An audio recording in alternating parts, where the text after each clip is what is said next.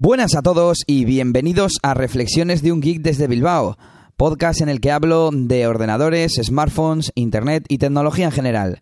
Soy Elías, Elías NS en Twitter y la mayoría de redes sociales. Estamos a jueves 19 de septiembre de 2013 y hoy quiero grabar un podcast cortito aclarando algunos temas que comenté ayer en el podcast de ayer, que, que me salió un poquito largo. Y son un par de cosas relativas al capítulo de Puro Mac que estuve comentando. Por un lado, lo de las Google Glasses, lo de que Siri se ríe de Google Glass. Y yo no sabía muy bien a qué venía la vaina. Y resulta que mm, los de Apple le han añadido respuestas para cuando la gente dice OK Google a Siri. Ese es el comando que tiene Google Glasses para interactuar con, con el dispositivo. Y le han puesto respuestas como la que comentaba ayer de no pruebes a ponértelo en la frente, no funcionará. Y cosas así.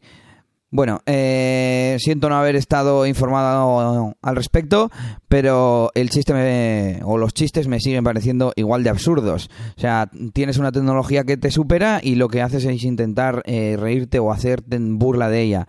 Pues no me parece serio. Y el segundo tema es el de la miniaturización de los componentes. Me han estado indicando a través de Twitter que Apple es más eficiente miniaturizando los componentes. Bueno, yo en ningún momento comenté nada sobre Apple. Bueno, en el podcast de Puro Mac no, no era una comparativa de Apple contra los fabricantes de Android, simplemente estaban hablando de tamaños de pantalla y dijeron que los teléfonos de Android eran grandes porque los fabricantes pues no podían meter todo lo que iba por detrás en un teléfono más pequeño. Yo divagué un poco y empecé a decir que los teléfonos pequeños de Android no, no eran tan potentes eh, pero es que eso me da igual. Eh, simplemente era la frase de que los fabricantes eh, no podían hacer teléfonos más pequeños. Y yo es que lo dudo mucho. No creo que empresas como HTC o Samsung no sean capaces de meter en 4 pulgadas lo mismo que meten en 4,7. Quizás el tema de la batería o cosas así, pero en general creo que pueden hacer teléfonos más pequeños y que si los hacen grandes ha sido una tendencia de mercado.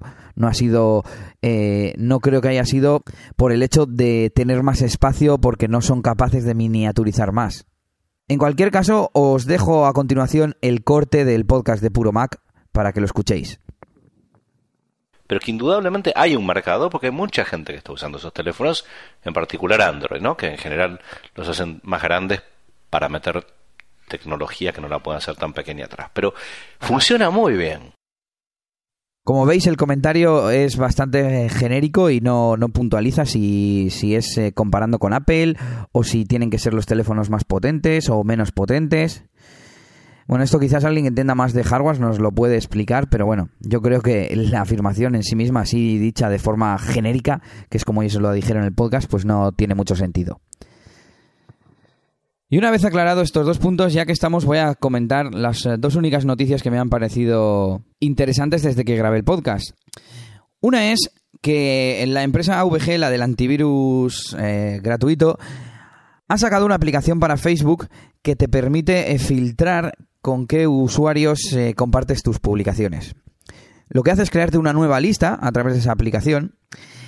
A través de la aplicación eliges qué usuarios van a poder ver tus publicaciones y cuáles no.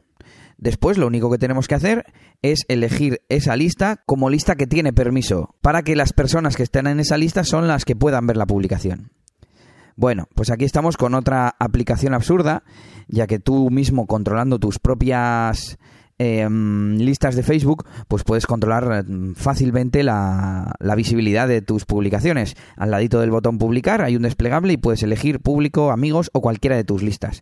Os recomiendo que os hagáis listas de privacidad, al menos eh, listas de amigos para la privacidad con al menos los compañeros de trabajo, familia y pues un poco por temáticas, ¿no? También para no molestar, porque si yo voy a publicar algo que tiene que ver con tecnología, ¿para qué necesito que lo vea mi familia? Bueno, espero que lo utilicéis y que no utilicéis aplicaciones externas cuando la propia cuando un servicio o una aplicación ya te da esa misma funcionalidad. Bueno, y por último, la noticia del día para mí es que Cyanogen ha conseguido 7 millones de dólares para intentar ser el tercer eh, sistema operativo móvil e independizarse de Android. Según leí en una noticia, mm, pretenden hacer un fork y mantener la filosofía de, estar centrados en el usuario, pero llegar mucho más lejos.